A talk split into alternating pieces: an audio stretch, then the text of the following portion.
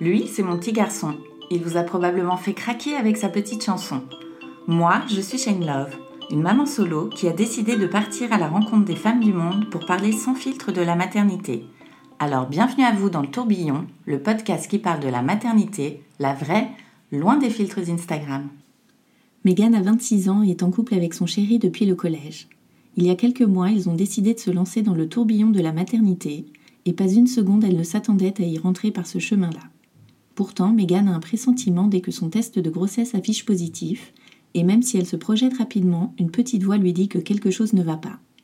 Première échographie, rien à l'écran, et le verdict tombe. Megan fait une grossesse molaire. Elle repart effondrée avec ce terme qu'elle n'a jamais entendu auparavant, sans plus d'explication. Et puisque le flou perdure trop longtemps, Megan va faire ses propres recherches pour comprendre ce qu'est une grossesse molaire. Elle nous explique tout dans cet épisode. Bonne écoute Bonjour Megan. Salut Shane. Merci beaucoup de nous raconter ton histoire euh, dans le tourbillon. Merci à toi. Je suis très contente de venir euh, témoigner euh, cette histoire parce que je trouve que ça manque vraiment d'informations et, et puis moi j'ai beaucoup eu ce sentiment d'injustice de, ne pas avoir entendu ça avant que ça m'arrive. Donc toi, la maternité, le sujet de la maternité, à quel moment tu y as pensé? Tu as 26 ans aujourd'hui? J'ai 26 ans. Euh, du plus loin que je me souvienne, j'ai toujours eu euh, envie d'avoir des enfants, euh, même à l'adolescence par exemple, je me voyais maman, c'est quelque chose où ça n'a jamais été, comment dire, une, une, question pour moi la maternité, mais plutôt une évidence. Et, et mon conjoint, c'était pareil, on en parlait, on en a parlé très tôt, donc j'ai 26 ans, on s'est connus au collège et ça fait ça fait euh, presque 11 ans maintenant qu'on est ensemble. Ah Donc euh, c'était euh, c'est un sujet vraiment qu'on a toujours évoqué. Et puis, et puis voilà, quand on est en âge un peu où on se dit, bon bah, on a une situation, c'est peut-être le moment. c'était normal pour nous vraiment, il n'y a jamais eu de... On s'est jamais posé en se disant, bon alors, est-ce qu'on veut des enfants ou des choses comme ça? C'était plutôt, ouais, naturel pour nous de, concevoir notre famille et puis le côté euh, qu'on est ensemble depuis longtemps, du coup on a eu la, la, chance de pouvoir faire plein de choses avant aussi. Mm. Donc je pense que vraiment on a aussi ce, ce moment où on a bien profité de, de nous à deux et qu'on se sent vraiment prêt à être euh, nous à, à 3, 4 et, peut-être plus. Mais, mais voilà, donc euh, ça n'a jamais été une question, ouais, vraiment. Et donc, euh, vous décidez euh, justement de vous lancer. Ouais, alors c'est marrant parce que tu vois, même si ça, ça, a été plutôt une évidence et puis on s'est jamais questionné, euh, moi c'était plutôt bon, allez, on y va. Et que mon, mon conjoint c'était plus, je sais pas, est-ce que c'est le bon moment, des choses comme ça. Donc, donc si, tu veux, moi, c'est plus moi un peu qui a été moteur ah pour le coup. Et, et lui, il s'est laissé porter en se disant, bon, bah, on verra bien quoi. Et je pense que je pense que même, même pour les prochains enfants, à mon avis, ce sera un peu toujours ça parce qu'il est très anxieux. Donc, euh, je pense que tu vois, euh, juste le fait de dire ok, c'est bon, on y va, euh, c'est engageant pour lui. Et du coup, il y aura toujours un peu ce, ce ouais, je sais pas quand même. Mm. Et, il s'est laissé porter plus par moi et mon, mon, mon, optimisme sur la question que de dire ok, c'est bon, on y va, tu vois. Ouais, toi, t'es dans l'action et lui dans la réflexion. C'est ça. Ouais, c'est vraiment bien résumé. Et donc euh, tu tombes enceinte rapidement? Ouais, alors euh, ce qu'il faut savoir aussi c'est que euh, j'ai arrêté la pilule depuis au moins 3 ans. J'utilise le préservatif en, moyen de contraception, c'est quelque chose qui nous convient. Et donc du coup, je ne sais pas si ça a aidé ou pas, mais quand on a décidé de, faire un enfant, effectivement, mois, le mois d'après, en fait, j'étais enceinte j'ai eu mes règles, j'ai attendu mon cycle, si tu veux. Je savais à peu près quand est-ce qu'était euh, mon ovulation. Donc euh, vraiment, euh, je savais que potentiellement je pouvais tomber enceinte sur cette période-là. Et, et, je suis tombée enceinte vraiment tout de suite. D'accord. Et alors comment s'est passée cette première grossesse? Bah, euh, en fait, ce qui s'est passé du coup, c'est que j'ai appris rapidement finalement que j'étais enceinte. Alors, je dois avouer que je, je, scrutais un peu euh, tous les signes possibles qu'on pouvait avoir en, étant, euh, en étant enceinte. Et, et puis, en fait, ce qui s'est passé, c'est que j'ai même. donc, je travaillais encore dans mon entreprise parce que du coup, j'étais pas encore partie officiellement, c'était en cours. Euh, et, du coup, je passais euh, devant euh, les pharmacies en allant au travail. Et, du coup, je me suis dit, je savais quand est-ce que je devais avoir mes règles à peu près. Et du coup, je me suis dit, vas-y, je vais quand même acheter un test de grossesse au cas où, sans vraiment avoir de signes, hein, parce, que, parce que je savais que mes règles allaient arriver dans 2-3 jours. Et, et, du coup, je me suis dit, vas-y, je sais qu'il y a des tests qui peuvent être faits un tout petit peu avant. Vraiment, j'étais pressée en fait de savoir parce que en, fait euh, je me suis dit euh, potentiellement euh, c'est possible que je sois enceinte là et tu sais l'idée fallait qu'elle devienne un peu concrète parce que du coup ça me ça me tournait un peu dans la tête donc du coup j'ai fait un test de grossesse et puis en fait le premier jour où j'étais censée avoir mes règles comme je suis très réglée bah, je me suis dit si je les ai pas quand je me réveille quoi parce que je savais je suis très réglée même en termes de tu vois de timing horaire souvent c'est voilà je, sais que ça va être là et comme je ne savais pas, je me suis dit, allez, fais le test. Et puis euh, voilà. Et le test, je l'ai fait un matin hyper tôt. Euh, quand je me suis réveillée, en fait, je me suis levée. j'étais j'étais bah voilà j'étais j'étais chez moi et j'ai fait mon test à la maison du coup et puis il a tout de suite été positif alors tu sais c'est les Clear Blue que t'achètes 15 euros là mm. et t'attends d'avoir le, le, petit écran qui s'affiche et en fait ça m'a affiché rapidement 2-3 semaines. Donc j'ai tout de suite été réveillée euh, conjoint euh, avec le test. Et du coup, c'était une bonne nouvelle. Et puis après, euh, tout de suite, je me suis dit oui, je vais attendre et je vais aller faire une prise de sang. Et je sais plus quand est-ce qu'on était dans la semaine, mais j'ai été faire la, de, la prise de sang assez rapidement derrière et qui était positive aussi. Donc pour moi, c'était sûr que j'étais enceinte en fait. Et, et euh, j'ai appelé très rapidement aussi mon gynécologue pour avoir un, un rendez-vous parce que je voulais savoir déjà quelle était la démarche, qu'est-ce qu'il fallait faire. Parce que pour le coup, j'ai jamais été maman donc je ne sais pas. Et en fait, il m'a expliqué qu'on allait faire une échographie de datation.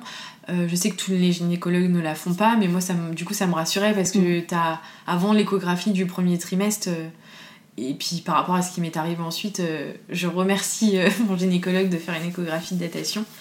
Et donc du coup, euh, j'avais rendez-vous chez euh, le gynécologue euh, peut-être deux semaines et demie, ouais, deux semaines et demie après.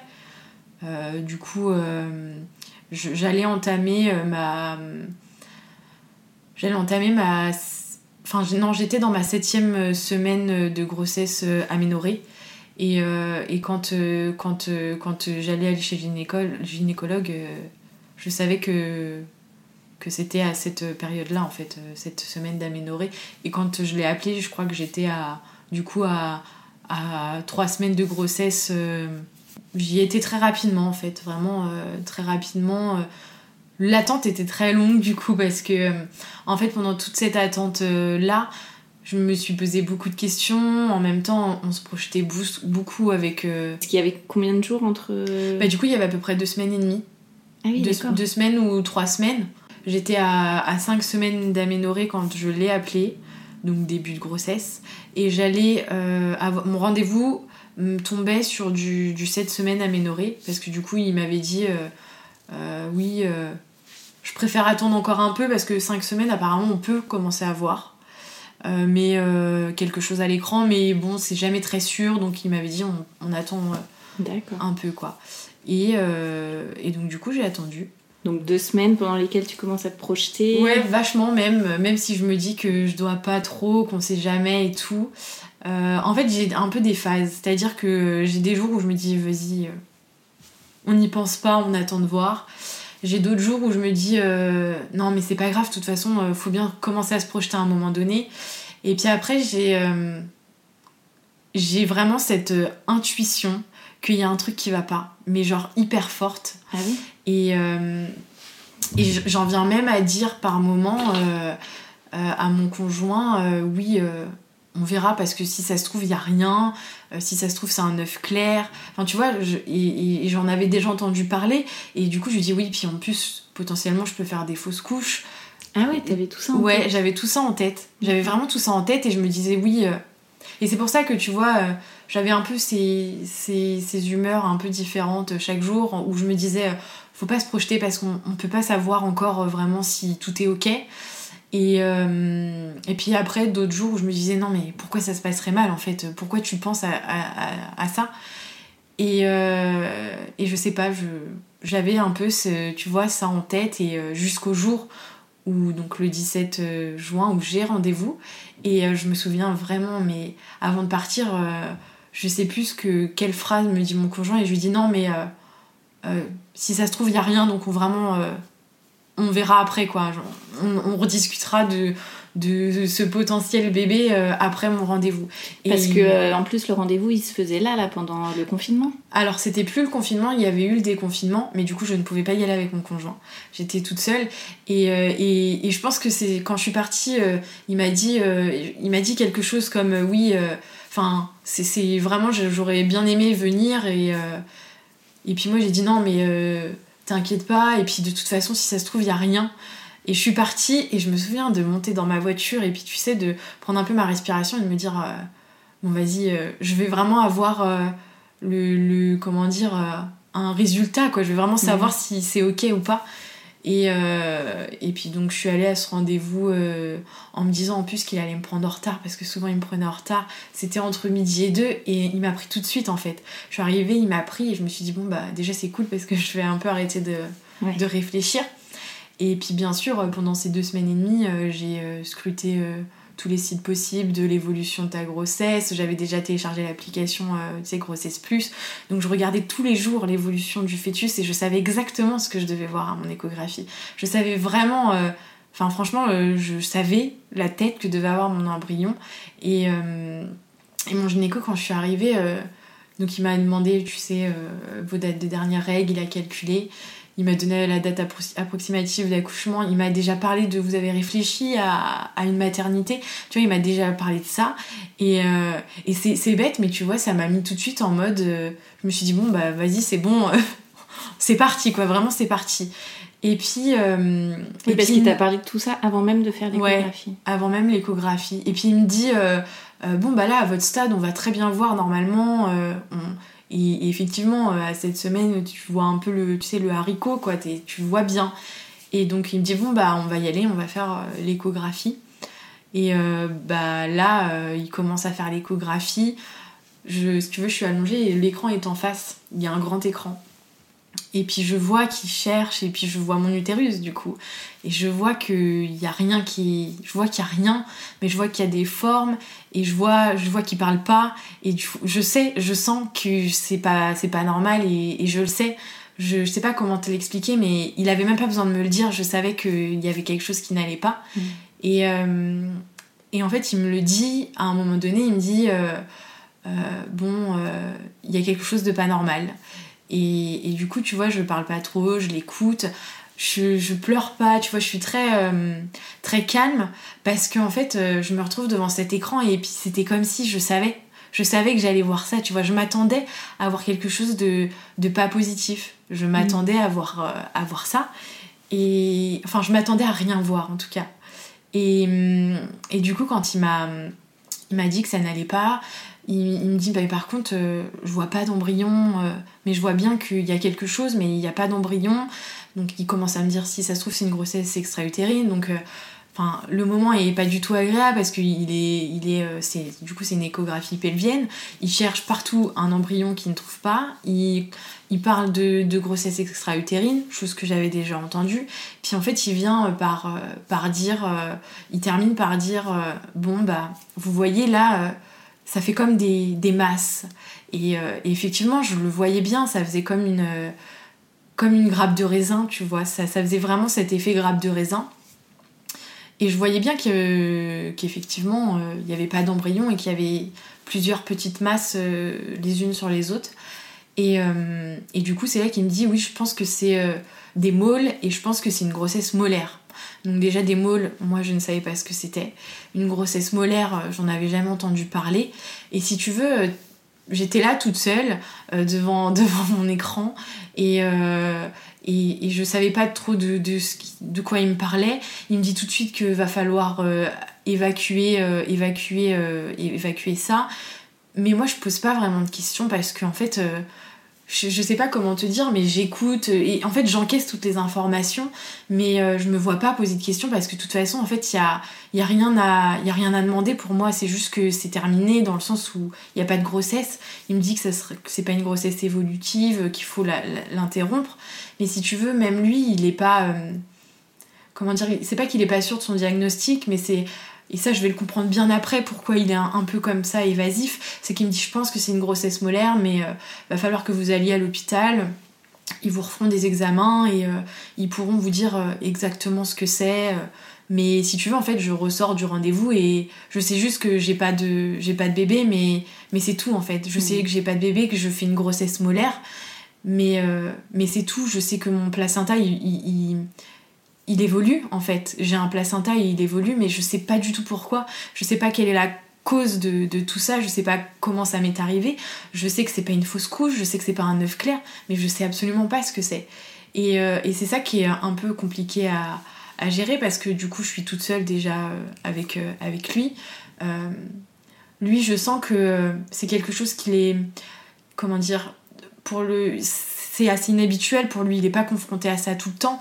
Et puis, tu sais, après, donc euh, je, me rhabille, on, discute un peu, il me demande si ça va, je lui réponds que oui, ça va. je pleure pas, vraiment, je pleure pas, tu vois, je suis, euh, je suis là, j'écoute ce qu'il me dit, puis il me dit, mais vous inquiétez pas, euh, c'est des choses qui peuvent arriver, ça se ça se repassera, euh, ça, veut pas dire que ça se passera pas bien pour euh, une prochaine grossesse. Puis il me dit même, euh, vous inquiétez pas, vous avez, vous pouvez attendre un cycle et puis si ça se trouve le mois prochain vous pourrez recommencer. Et il me dit ça et moi je pars, je pars en fait sur ça et puis je me souviens, je redescends et, et, puis je me mets à pleurer dans ma voiture parce que en fait pendant la consultation il y avait mon conjoint qui m'appelait parce que du coup il voulait savoir. Et, et du coup, euh, moi j'étais toujours avec le gynéco et tu sais, je, je mettais mon téléphone en, en, mute pour qu'il arrive de vibrer et je lui ai juste envoyé un SMS en me disant euh, que euh, je sais même plus quel était mes mots, mais c'était il y a rien. Je crois que je lui ai dit quelque chose comme il n'y a, pas de, y a pas de grossesse, il y a, y a, rien. Ah et, je, je, je, suis partie, enfin tu vois, je l'ai laissé sur ça. Et en fait, après, je suis arrivée dans ma voiture et je me suis mise à pleurer parce que bah je sais pas pourquoi je l'ai pas fait dans le cabinet du gynécologue mais je sais pas j'encaissais toutes ces infos puis je me suis retrouvée dans ma voiture et puis ouais je me suis mise à pleurer mais tout le trajet en fait jusqu'à temps de rentrer chez moi et puis quand je suis rentrée chez moi euh, euh, j'ai des escaliers et puis je l'entendais qu'il avait entendu la porte s'ouvrir. Donc je, mon conjoint je l'entendais descendre tu sais. Puis je l'ai vu et puis euh, je me suis mise vraiment là à, pleurer parce que enfin c'était euh, enfin tu sais j'avais l'impression de rentrer chez moi et, d'être la cause de la mauvaise nouvelle parce que c'est moi qui rentrais et c'est moi qui venais apporter ça. Et lui de son côté il était euh, il se sentait vachement coupable parce que du coup en fait quand j'ai appris ça j'étais toute seule mmh. et, et c'était je pense que c'était très difficile pour nous deux puis après il y a tout l'après tu vois je m'étais fait, euh, je voulais pas annoncer ma grossesse tout de suite à, à tout le monde. Et du coup, euh, dans ma tête, tu vois, je savais que j'avais rendez-vous le 17 juin. Le 17 juin, je voulais l'annoncer qu'à mon entourage proche, tu vois, à mes parents, euh, vraiment le petit entourage, on va dire. Et puis je m'étais dit, j'attendrai un peu pour, pour les autres.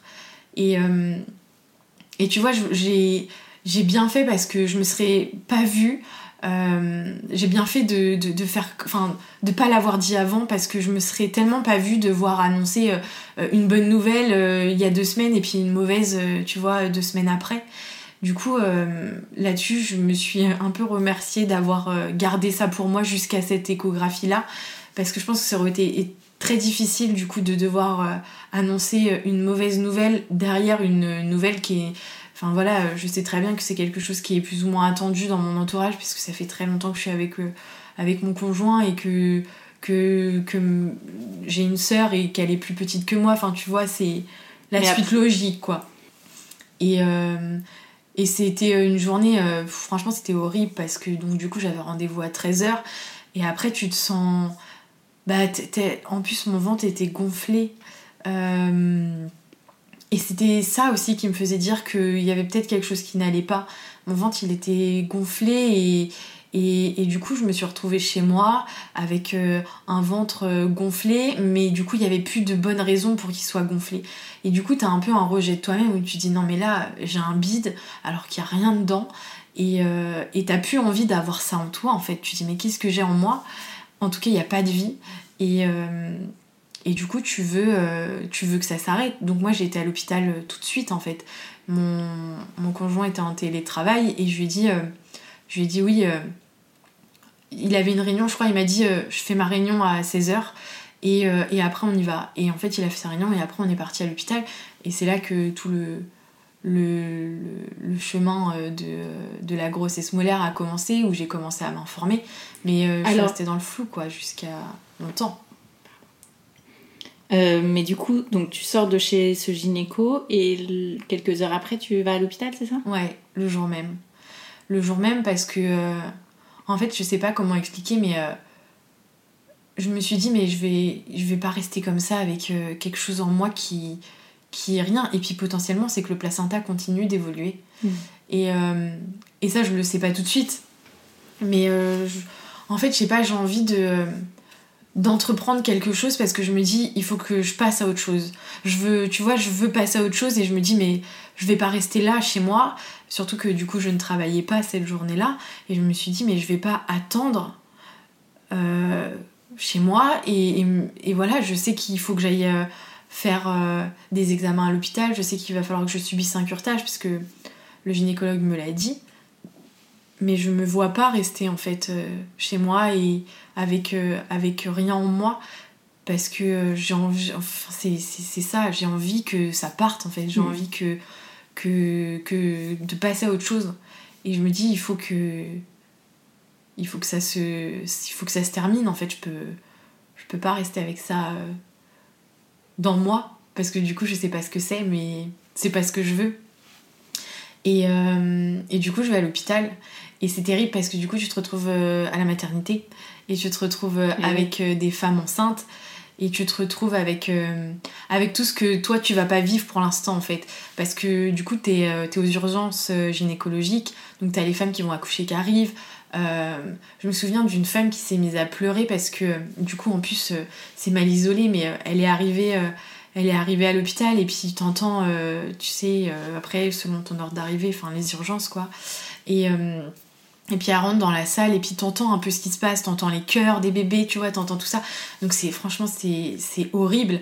Et, euh, et, en plus, moi je suis là et je sais pas pourquoi je suis là en fait. Parce que je sais que je vais devoir subir un curtage, mais je sais toujours pas ce que c'est la grossesse molaire. Je sais pas ce que ça veut dire en fait. Et, euh, et, à chaque fois on me, reprend, on me refait des prises de sang. Et, et en fait, euh, je vais revenir à l'hôpital pendant une semaine, tous les deux jours, pour faire des prises de sang sans vraiment euh, savoir pourquoi toujours. Et, euh, et donc, euh, donc ça, c'était...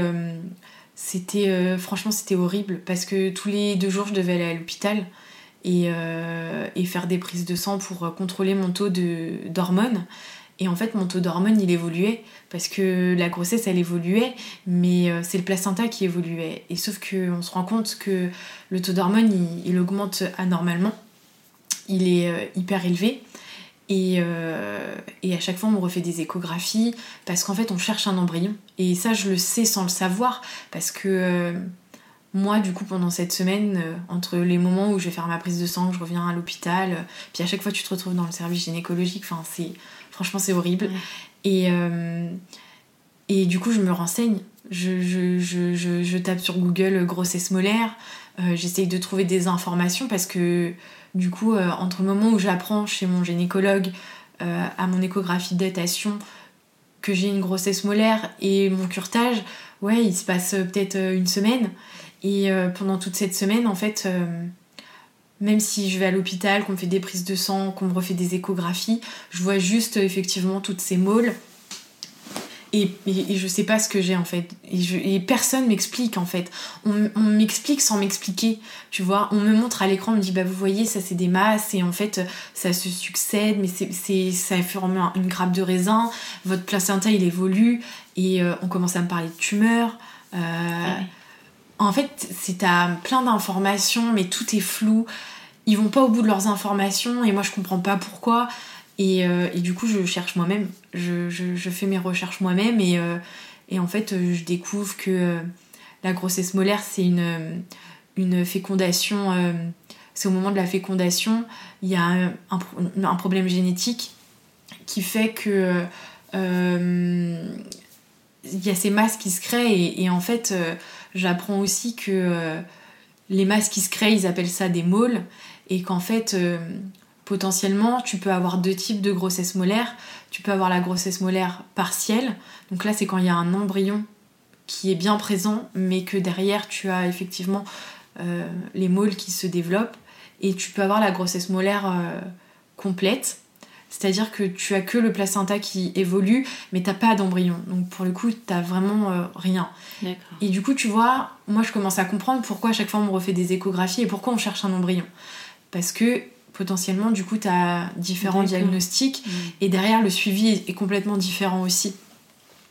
Et en fait, j'apprends plein de choses comme ça. Je tombe euh, sur euh, euh, des, des, des, articles dans, dans, la presse. Je vais sur Doctissimo, tu vois, les sites un peu comme ça.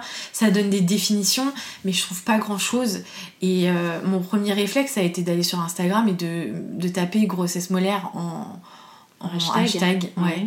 Parce que je me suis dit, euh, c'est sûr que, euh, vu que la maternité, tout le monde en parle, c'est sûr que euh, les fausses couches, tu vois, sur Instagram aussi, t'as des comptes qui sont dédiés à ça. Je me suis dit, mais c'est sûr qu'il y a des gens qui, en ont parlé. Et en fait, je tombe sur à 10 posts, en fait, sur tout, le hashtag, tu vois. Et je me dis, mais en fait, je regarde un peu et je comprends pas parce qu'il n'y a pas vraiment de témoignages de femmes, tu vois. Et, et donc, du coup, j'ai pas plus d'infos. Je me dis, putain c'est dingue, il y a personne qui, parle de ça, euh, mais qu'est-ce que c'est?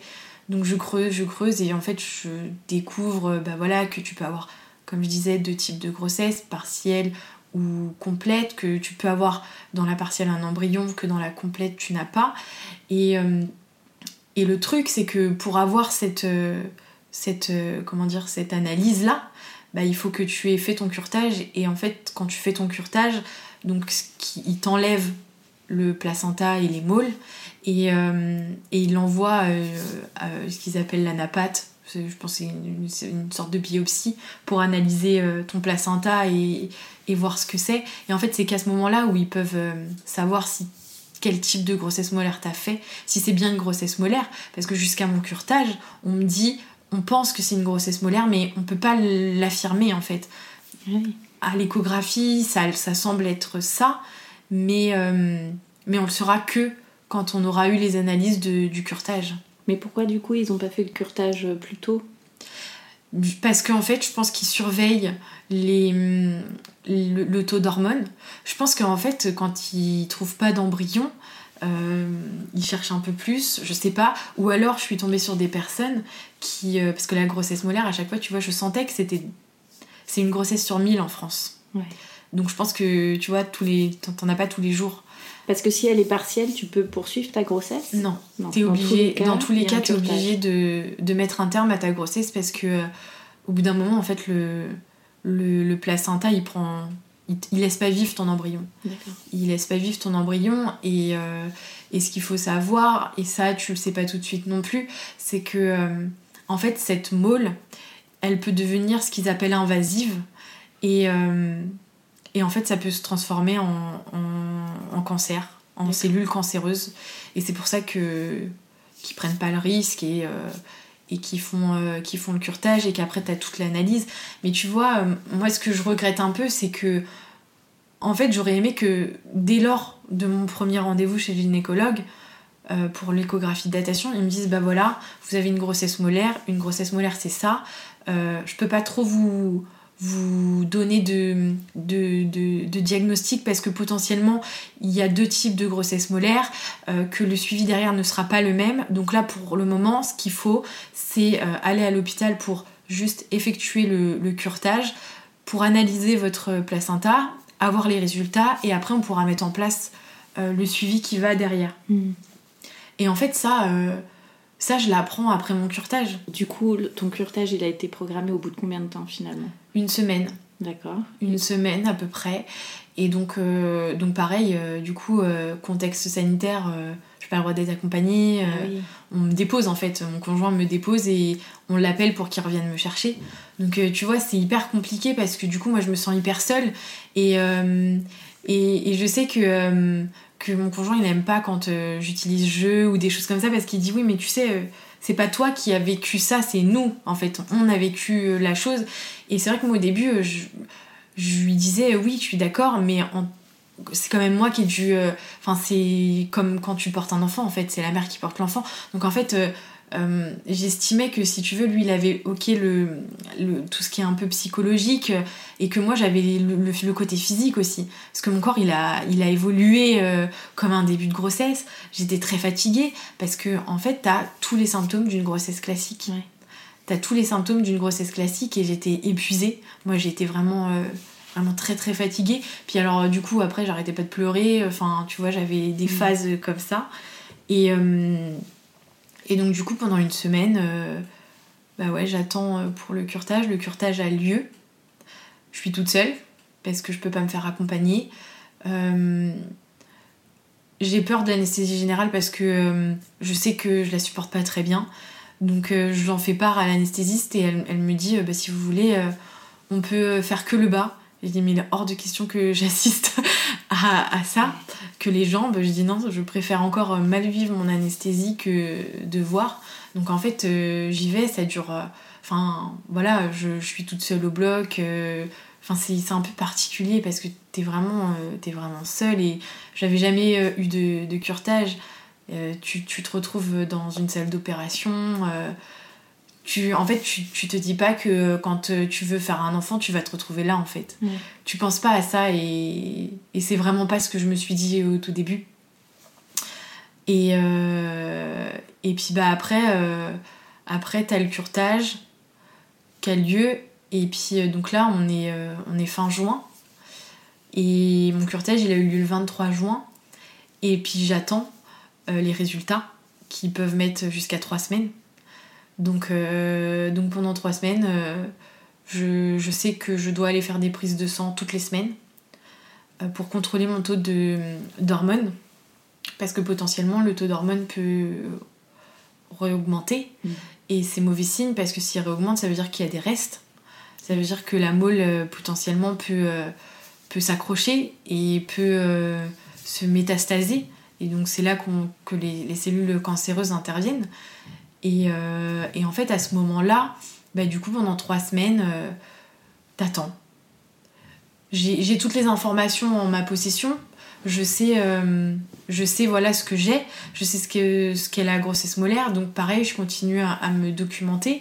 Je tombe sur le centre de référence de Lyon. Je sais que c'est euh, un centre euh, qui du coup euh, traite toutes les maladies trophoblastiques, ça s'appelle. La grossesse molaire fait partie de ça.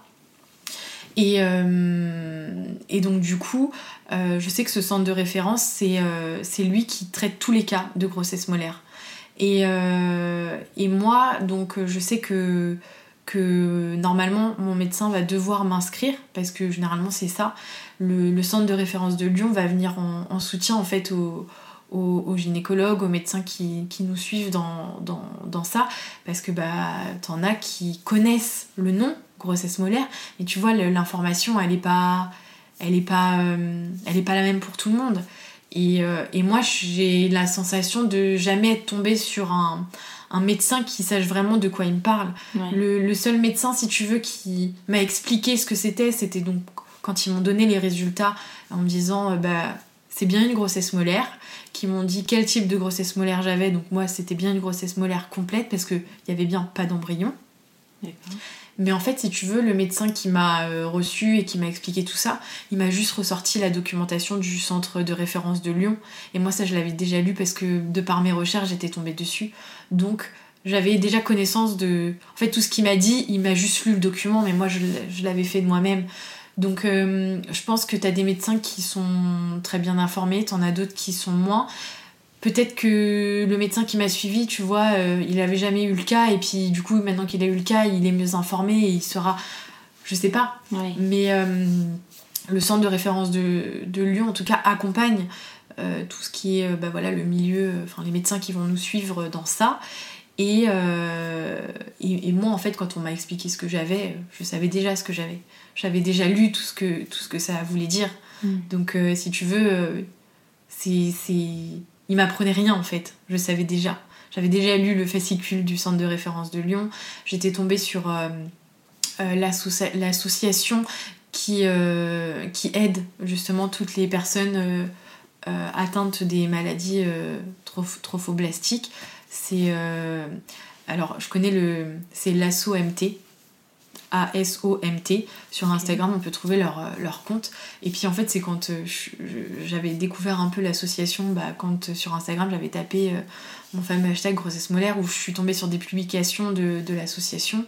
Ensuite, j'ai découvert un groupe Facebook aussi, où du coup, j'ai été chercher mes infos comme ça en fait. Et c'est comme ça que j'ai tout appris finalement sur ce que j'avais et que j'ai pu ouais, j'ai pu poser des questions. Euh, le, médecin qui m'a donné le résultat de, coup de, de, mon, de mon, placenta, il m'a dit donc euh, que j'avais une grossesse molaire complète.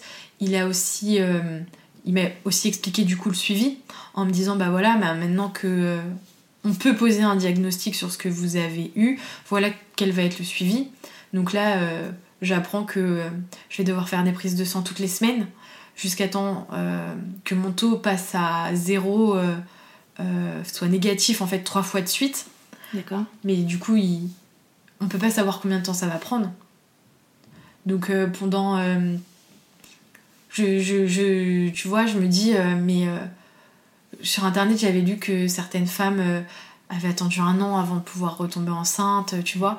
Et, et du coup, je me dis, bah voilà, là c'est bon, j'en ai au moins pour un an et je me mets ça en tête parce que euh, parce que bah je sais que potentiellement ça va être ça pour moi parce que j'ai le cas le plus euh, compliqué dans le suivi dans le sens où euh, quand tu as une grossesse molaire partielle ce qui se passe c'est que après tu as juste les trois prises de sang négatives à avoir. Alors ça peut prendre du temps aussi mais une fois que tu as ces trois prises de sang qui sont négatives tu peux retenter les essais que dans le cas de la grossesse molaire complète, donc mon cas, une fois que tu as tes trois prises de sang euh, négatives trois fois de suite, tu as un suivi de six mois qui commence. Et pendant six mois, tous les mois, je vais faire euh, une prise de sang euh, pour contrôler mon taux de, d'hormones.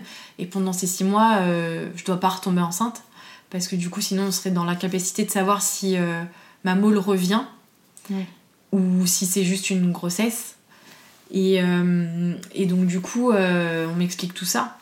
Je... Et moi, je... du coup, je me dis, bon, bah, 6 mois, 6 euh, mois, ouais, en gros, j'en ai pour un an, quoi. Parce que je sais pas combien de temps ça va prendre de... que mon taux redevienne négatif trois fois de suite. Donc je me dis, je pars dans cette idée de... je peux oublier la maternité pendant un an, quoi je pense tout de suite à, à, mes vacances aussi parce que du coup on est en juin, je pars en vacances en août et je me dis mais euh, ça veut dire que je vais devoir faire des prises de sang pendant mes vacances. Et, euh, et, en fait tu peux pas tourner la page parce que parce que tous les mois, toutes les semaines, on t'es ramené à ça, mm. à ta prise de sang et, et du coup. Euh, oui parce que toi tu pensais justement ce jour où tu t'es dit je vais à l'hôpital tout de suite comme ça c'est terminé, ça. on passe à autre chose et en fait c'est ça. Je me suis dit ok il y a un curtage à faire, on passe au curtage et après c'est terminé. Mm. Mais en fait au fur et à mesure que je me documente, bah non, je, comprends que, que je, vais, je vais devoir avoir un suivi. Euh, je comprends que ça peut dégénérer en cellules cancéreuses. Je comprends que si mon taux d'hormones il augmente, c'est mauvais signe. Je comprends que euh, si c'est le cas, potentiellement, je peux subir un deuxième curtage parce que ça veut dire qu'il y a des, des restes. Euh, je comprends aussi que si le taux, on voit qu'il n'est pas régulier, qu'il on peut aussi passer directement à la chimiothérapie. Tu vois, on me parle de tout ça et je me dis non mais en fait c'est euh, délirant. Tu te dis mais attends, j'ai juste voulu faire un enfant. Hein. J'ai juste voulu faire un enfant. On a juste voulu devenir parent Et on se retrouve à nous parler de cancer, de chimiothérapie. Et là, tu te dis, mais, euh, mais c'est un délire. C'est un délire. Et tu te dis, mais comment, comment en tant que, que femme, jamais je n'ai entendu parler de ça? Parce que c'est une grossesse sur mille, c'est rare. Mais en même temps, une grossesse sur mille, tu vois, ça, ça revient vite. Donc euh, tu dis, euh, waouh, tu, tu, tu penses pas tu penses pas du tout à ça quand euh, t'as as, envie de créer euh, un enfant. Puis quand on commence à te parler de chimiothérapie, de tout ça, tu dis mais, mais ça veut dire quoi quoi? Parce que ça, le fascicule du, référence, du centre de référence de Lyon te l'explique très bien. Et en gros, ce qui se passe, c'est que c'est une chimiothérapie légère entre, entre guillemets parce que par exemple tu vas pas perdre tes cheveux des choses comme ça mais mais c'est quand même une chimiothérapie. Et du coup, euh, si t'en arrives à, à, ce cas-là, bah, le suivi, après tu dois être suivi euh, encore plus. Mm. Et des fois, ça, ça va jusqu'à 18 mois de suivi. Donc euh, tu dis, waouh, je m'attendais pas à ça. Et puis après, après je sais pas comment expliquer, mais le fait de pas pouvoir retomber enceinte, en fait, moi, c'est quelque chose, même encore maintenant, même si euh, de, de, par ce qu'on disait, j'ai ce projet professionnel qui m'accapare beaucoup de temps, sur lequel je peux me concentrer, penser à autre chose, bah souvent, tu vois, le soir, euh, je reviens dans, dans mon lit et puis euh, je pense à ça, tu vois, je me dis, ouais, là, je suis à peu près à... On est en, on est en novembre, quand, décembre, pardon, quand on enregistre là le podcast, bah, je me dis, bah voilà, potentiellement, j'aurais dû être à ce stade-là tu vois, t'as des petites pensées comme ça. Et puis euh, dans, ma, dans ma folie des, des débuts, euh, dans mes phases où je me. Où, quand on l'a appris, on avait été à Cultura, je m'étais acheté un livre sur l'allaitement, je m'étais acheté un livre sur les prénoms, tu vois. Et puis, euh, et puis du coup, tu te dis, mais tu trouves ça injuste. Et puis après, moi, j'ai pensé à, à, à toutes, toutes ces femmes, tu vois, qui galèrent à avoir des enfants. Et du coup, tu tu comprends. Et c'est triste parce que tu dis que tu comprends que parce que ça t'arrive. Mm. Et, euh, et, du coup, t'as tout, toutes ces pensées-là. Et, euh, et, puis, euh, et puis après, bah, le groupe Facebook où je suis, du coup, j'ai partagé mon histoire. Il y a des femmes qui m'ont beaucoup aidé pour me dire que, que bah, voilà, ça allait aller. Parce que derrière aussi, tu te poses pas mal de questions. parce qu'on te dit, non, vous inquiétez pas pour les prochaines grossesses. Mais en réalité, tu sais pas trop, quoi. Et aujourd'hui, t'en es où du coup euh Donc aujourd'hui, moi, euh, donc là, euh, donc on est en, en décembre. Je dois être suivie jusqu'en février 2021. Ma dernière prise de sang sera en février 2021. Et, et en fait. donc elles sont négatives pour l'instant? Ouais, pour l'instant, en fait, j'ai eu dans mon malheur de la chance parce que déjà mon taux est redescendu à zéro, je trouve très rapidement. Parce que tu vois, fin juillet, j'étais à zéro. Et, euh, et en fait, euh, donc, euh, quand on m'a annoncé les résultats, que c'était une grossesse molaire complète, on m'a fait remplir les documents pour être référencée au centre de Lyon. Et du coup, je suis suivie également par le centre de Lyon. D'accord. Et donc, en fait, c'est eux qui t'envoient des courriers en te disant, par exemple, moi, quand j'ai été négative, trois fois de suite, c'est eux qui m'ont envoyé un, courrier en me disant, bah voilà, maintenant vous êtes négative, votre suivi va durer jusqu'à telle date et euh, vos prises de sang, vous devez les faire jusqu'à telle date. Et ensuite, en gros, ils te renverront un courrier pour te dire c'est bon, tu peux, tu réessayer d'avoir un enfant. Et, euh, du coup, moi j'en suis là. Donc il me reste euh, deux prises, enfin trois prises de sang parce que décembre je ne l'ai pas encore, encore faite. Mais c'est terrible aussi parce que tous les mois, euh, enfin, tu peux pas passer à autre chose en fait. Mm. Parce que tous les mois, tu euh, t'as un peu cette épée Damoclès au-dessus de la tête et tu te dis, euh, pourvu que ma prise de sang elle soit, elle soit négative. Et, et tu vois, moi je m'estime chanceuse finalement parce que le groupe Facebook par exemple où je suis, je vois des témoignages et je me dis, mais t'as des femmes où, le taux réaugmente ou des choses comme ça. Et, je, et je, tu vois, je sais pas si mon taux réaugmente comment je vais le vivre, comment je le vivrai. Et du coup, bah, tous les mois, je, je, souhaite qu'une chose, c'est que mon taux soit négatif. Mm. Mais, euh, mais c'est terrible aussi à dire parce que quand euh, tu as envie euh, d'avoir un enfant, tu rêves de ce taux positif. Et là, moi, je me rends au labo en me disant, il faut que ce soit négatif parce que si ça l'est pas, bah, c'est mauvais signe. quoi. Et ce suivi est plus long dans le cas d'une grossesse molaire complète parce que le taux de récidive en fait est plus important. D'accord. Enfin, le taux de, récidive de la grossesse molaire complète est plus important que la grossesse molaire partielle. Et, et aussi, la durée du suivi, elle, est faite parce qu'ils se sont aperçus que généralement, dans les cas des grossesses molaires euh, complètes, la récidive intervenait dans les, dans les six mois. Donc euh, voilà pourquoi tu as tout ce suivi. Mais ce que je regrette, moi, c'est. En fait, après, je pense que c'est aussi euh, une question de point de vue. Mais moi, tu vois, j'aurais apprécié que quand je, je, me suis rendue chez mon gynéco ce 17 juin, et j'aurais aimé tout savoir d'un coup, en fait. Parce que moi, j'ai les. Hum, ok, voilà, il m'arrive ça, potentiellement. Il y a une option A, il y a une option B, il y a des chemins différents, il y a des traitements différents, mais ok, j'ai ça, ok, j'ai compris, j'ai ça. Que là, en fait, euh, non. Et, je pense que d'une manière générale, dans le corps médical, c'est souvent ce qui arrive, c'est qu'on te dit jamais ton diagnostic jusqu'à en être vraiment sûr. Et moi, je crois que j'aurais préféré avoir toutes mes options, parce qu'au moins, j'aurais pas eu à me poser autant de questions. Ok, j'ai ça. Et maintenant, bah voilà ce qui peut potentiellement m'arriver. Et tu parlais de suivi, donc notamment au niveau des prises de sang, etc. Est-ce qu'on t'a proposé un suivi psychologique? Alors non. Et justement, euh, l'association euh, de soutien contre les maladies trophoblastiques. Voilà. Et c'est euh, ASSO MT, donc A2SOS MT. Et en fait, bah, cette association-là, elle, elle fait en sorte d'accompagner les gens dans, ce suivi et elle essaye de faire évoluer avec le centre de référence de Lyon bah, l'accompagnement aussi que tu as euh, au niveau du suivi psychologique derrière. Parce que euh, en fait tu te retrouves un peu euh, t'es es partagé parce que si tu veux par exemple moi dans mon cas j'avais pas d'embryon. Je pense que ça m'a aussi aidé de me dire que finalement il n'y avait pas de vie dans ce qui m'est arrivé. Je sais pas comment je l'aurais je l'aurais pris s'il y avait eu un embryon. Je pense que c'est encore plus difficile parce que du coup, euh, t'as peut-être deux deuils à faire dans ce cas-là. Que moi, j'avais le deuil de, de, de, la maternité, le deuil de, voilà, de, ouais, c'est ça, de la maternité pendant une durée, parce que, parce que je sais que pendant ce laps de temps-là, je peux pas avoir d'enfant. Et, mais je pense que Ouais, peut-être que du coup, s'il y avait eu un embryon, j'aurais dû faire le, deuil de mon, de mon bébé, du coup, qui peut pas survivre, plus le deuil de, la grossesse que je peux pas avoir. Mm. Et, euh, et, non, t'as pas de suivi, t'as pas de suivi euh, psychologique derrière. Et, euh, et je pense qu'effectivement, c'est quelque chose qui devrait, qui devrait avoir lieu parce que, parce que bah voilà, tu, tu vis quand même quelque chose de, de, de particulier. Et encore plus du coup pour des femmes euh, où tu as le, le, la chimiothérapie à faire, euh, le, la molle qui devient invasive, enfin... Donc toi du coup t'es allée voir personne? Moi je suis allée voir personne. Après euh, j'ai toujours beaucoup parlé. Mm. De nature j'arrive à parler.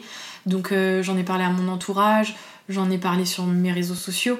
Euh, parce que euh, en fait j'avais besoin de, de, parler de mon histoire parce que je me suis dit mais c'est fou que personne n'ait parlé de ça alors que je, constate du coup que ça arrive à, à d'autres femmes.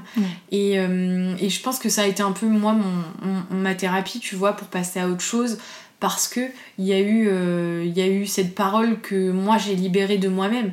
Mais mais j'ai pas eu le besoin d'aller voir quelqu'un d'autre parce que j'ai fait euh, ce travail-là qui, m'a beaucoup aidé.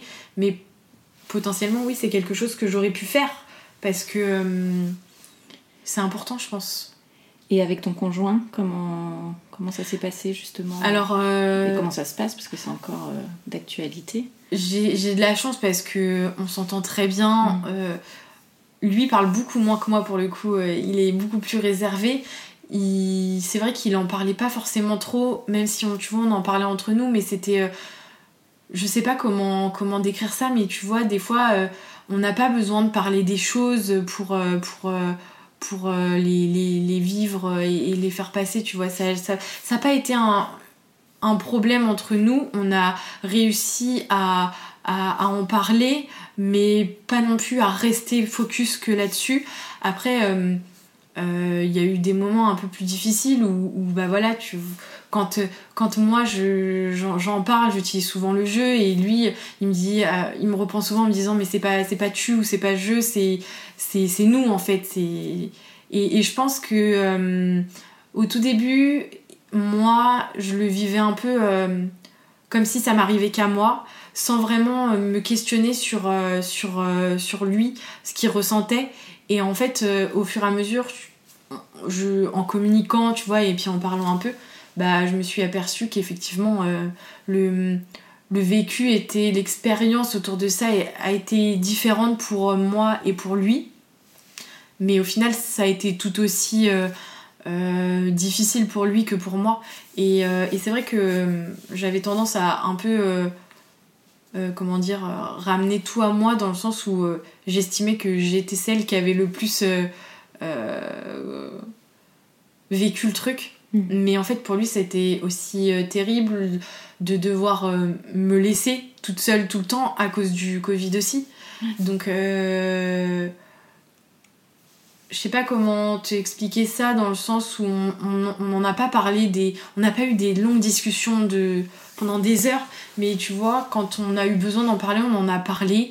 Et, et c'est vrai que après, on est très fusionnel de base euh, ça fait très longtemps qu'on est ensemble et euh, on, a vécu euh, beaucoup de choses ensemble importantes, tu vois, dans l'évolution de nos vies parce que on, a vécu le bac, on a vécu, tu vois, le permis. C'est des gros moments dans une vie de, de, jeune. Mm. Donc, je sais pas comment t'expliquer ça, mais c'est vrai que on a toujours vécu des gros moments ensemble, des étapes importantes de notre vie à chacun.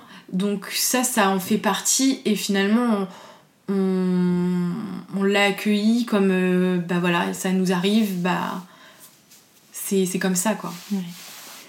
Et quel rapport tu as avec ton corps aujourd'hui? Alors euh, ça a été hyper compliqué aussi parce que bah, j'ai pris, euh, j'ai pris du poids en fait suite à ça.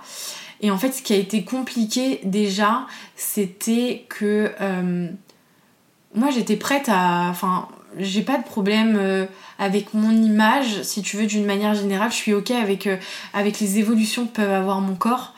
Et, euh, et le truc, c'est que là, en fait, je me suis retrouvée face à un corps qui évolue, mais du coup, pas pour rien, en fait. Enfin. Il n'y avait pas de raison à ce que mon ventre gonfle.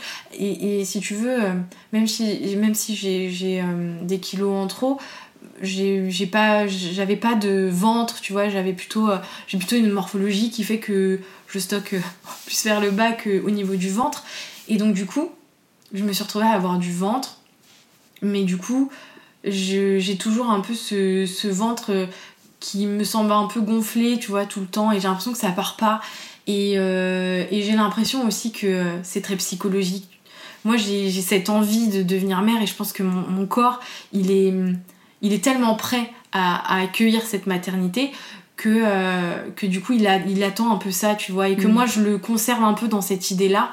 Et, euh, et, je pense que, euh, bah ouais, au début c'était un peu compliqué pour moi parce que je me suis dit, c'est un peu, enfin voilà, il s'est passé un mois où, où, le corps il a quand même changé. J'ai eu des vergetures à des endroits où j'en avais jamais eu, tu vois, ma poitrine. Et je me suis dit, c'est fou quand même en, ce laps de temps euh, si court. Et, euh, et, je me suis dit, euh, bah en fait, j'étais prête à voir mon corps se transformer pour recevoir la vie, mais j'étais pas prête à le voir se transformer pour, pour tout ce qui m'est arrivé en fait. Je... Ça a été un peu compliqué après. Aujourd'hui, franchement, ça va. Mais, mais puis après, ça a été L'après était un peu compliqué à gérer aussi parce que t'as la chute des hormones, enfin tu... Je, je suis pas quelqu'un, même pendant mes, mes règles ou des choses comme ça, tu vois, j'ai la chance de ne pas trop souffrir de, de ça, de, de, mes hormones ou euh, d'avoir des règles douloureuses, des choses comme ça. Donc j'étais pas habituée à avoir des changements d'humeur, à avoir des, des hauts et des bas euh, comme ça. Et là, je me suis retrouvée euh, bah, avec des hormones un peu qui dictaient mmh. mon état. Et, euh, et donc, euh, donc j'avais un peu l'impression de, de, vivre une grossesse qui s'était arrêtée, enfin, qui s'est arrêtée tôt. mais du coup de subir les, les, conséquences un peu d'une grossesse sans avoir derrière un enfant. Et tu te dis, ben du coup pourquoi pourquoi pourquoi ton corps il change? Pourquoi pourquoi t'es comme ça? Alors que derrière il y a, y a, rien quoi mm. et c'est plus ce, ce, changement qui était compliqué de de, de, de pas pouvoir associer ces changements de corps à, au fait de devenir maman en fait parce que euh, quand tu deviens maman bah t'acceptes que euh, ton, bassin, ton, ton bassin peut s'élargir, que ta poitrine est grossie, un maigri. Enfin, tu vois, t'acceptes tout ça parce que tu sais pourquoi tu le fais. Même si euh, t'es peut-être pas tout le temps préparé à ça. Je pense que une fois que t'as ton enfant, tu te dis sûrement euh, bon, bah, ok, mon corps il a changé, il s'est passé ça, mais il s'est passé ça parce que j'ai eu ça. Mm. Que là, là mon corps il a un peu changé et, et en fait, bah, j'ai rien eu derrière.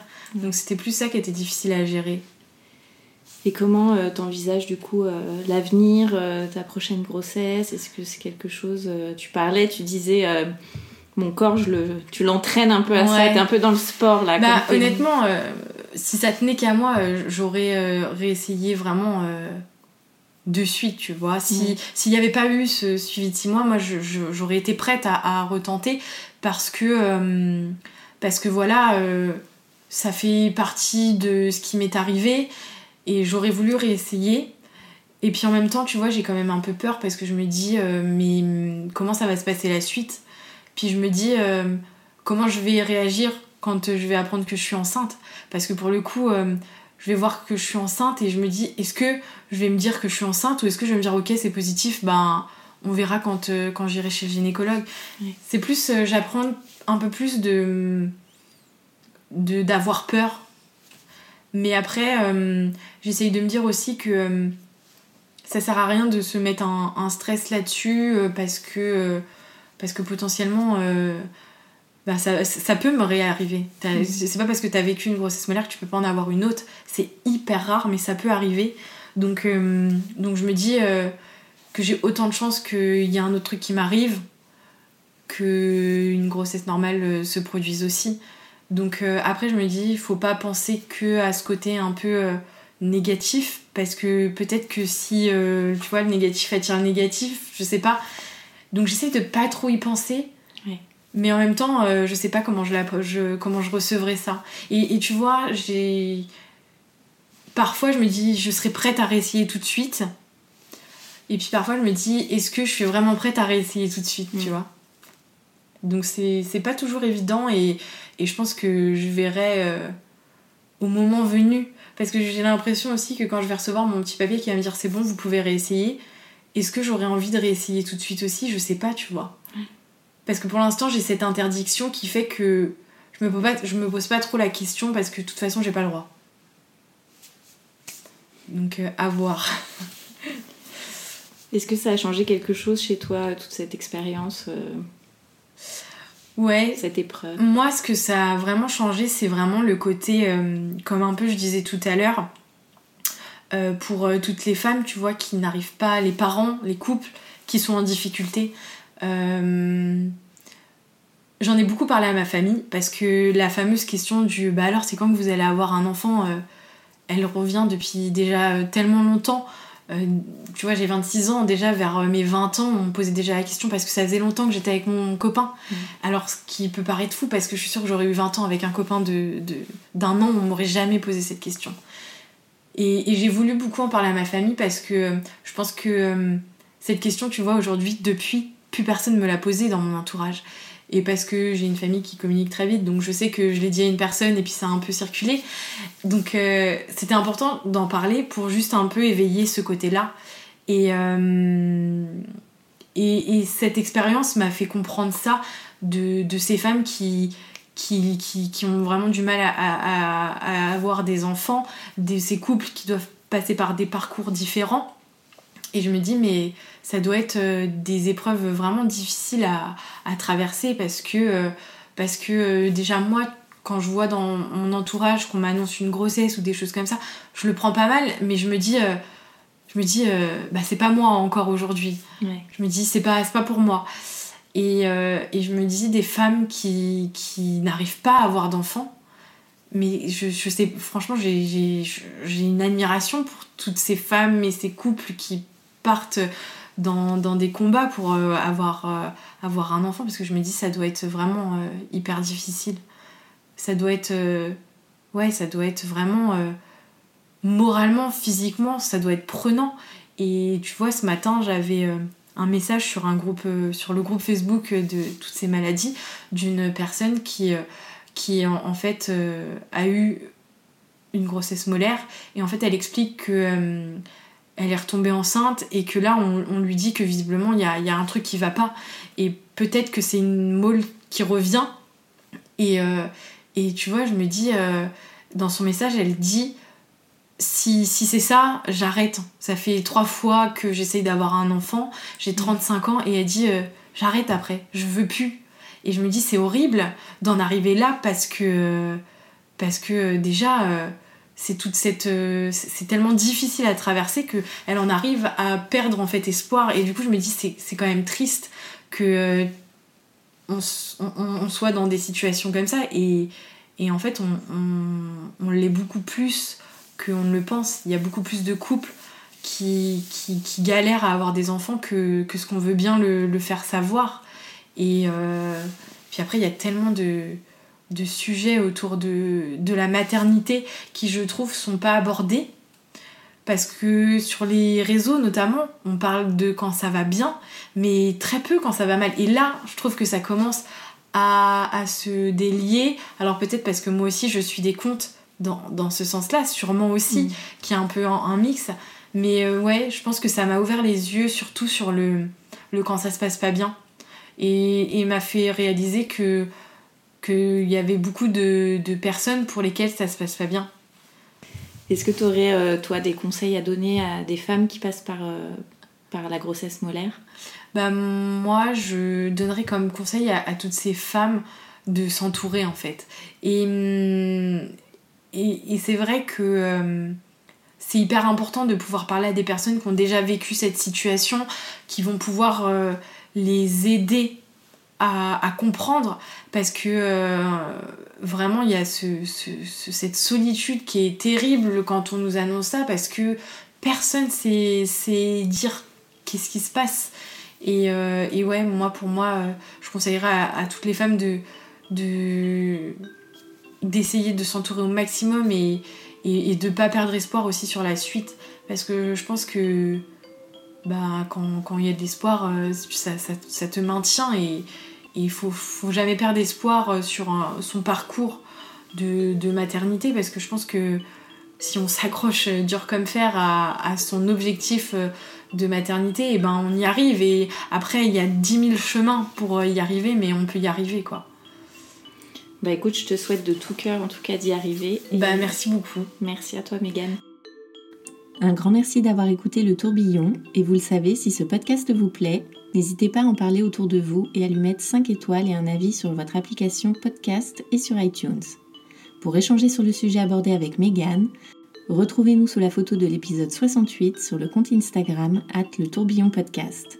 Et moi, je vous donne rendez-vous la semaine prochaine pour un nouvel épisode qui parle de la maternité, la vraie.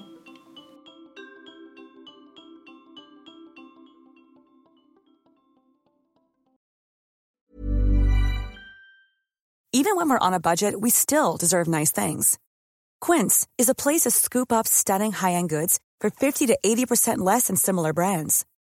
They have buttery soft cashmere sweaters starting at $50 luxurious Italian leather bags, and so much more. Plus, Quince only works with factories that use safe, ethical, and responsible manufacturing.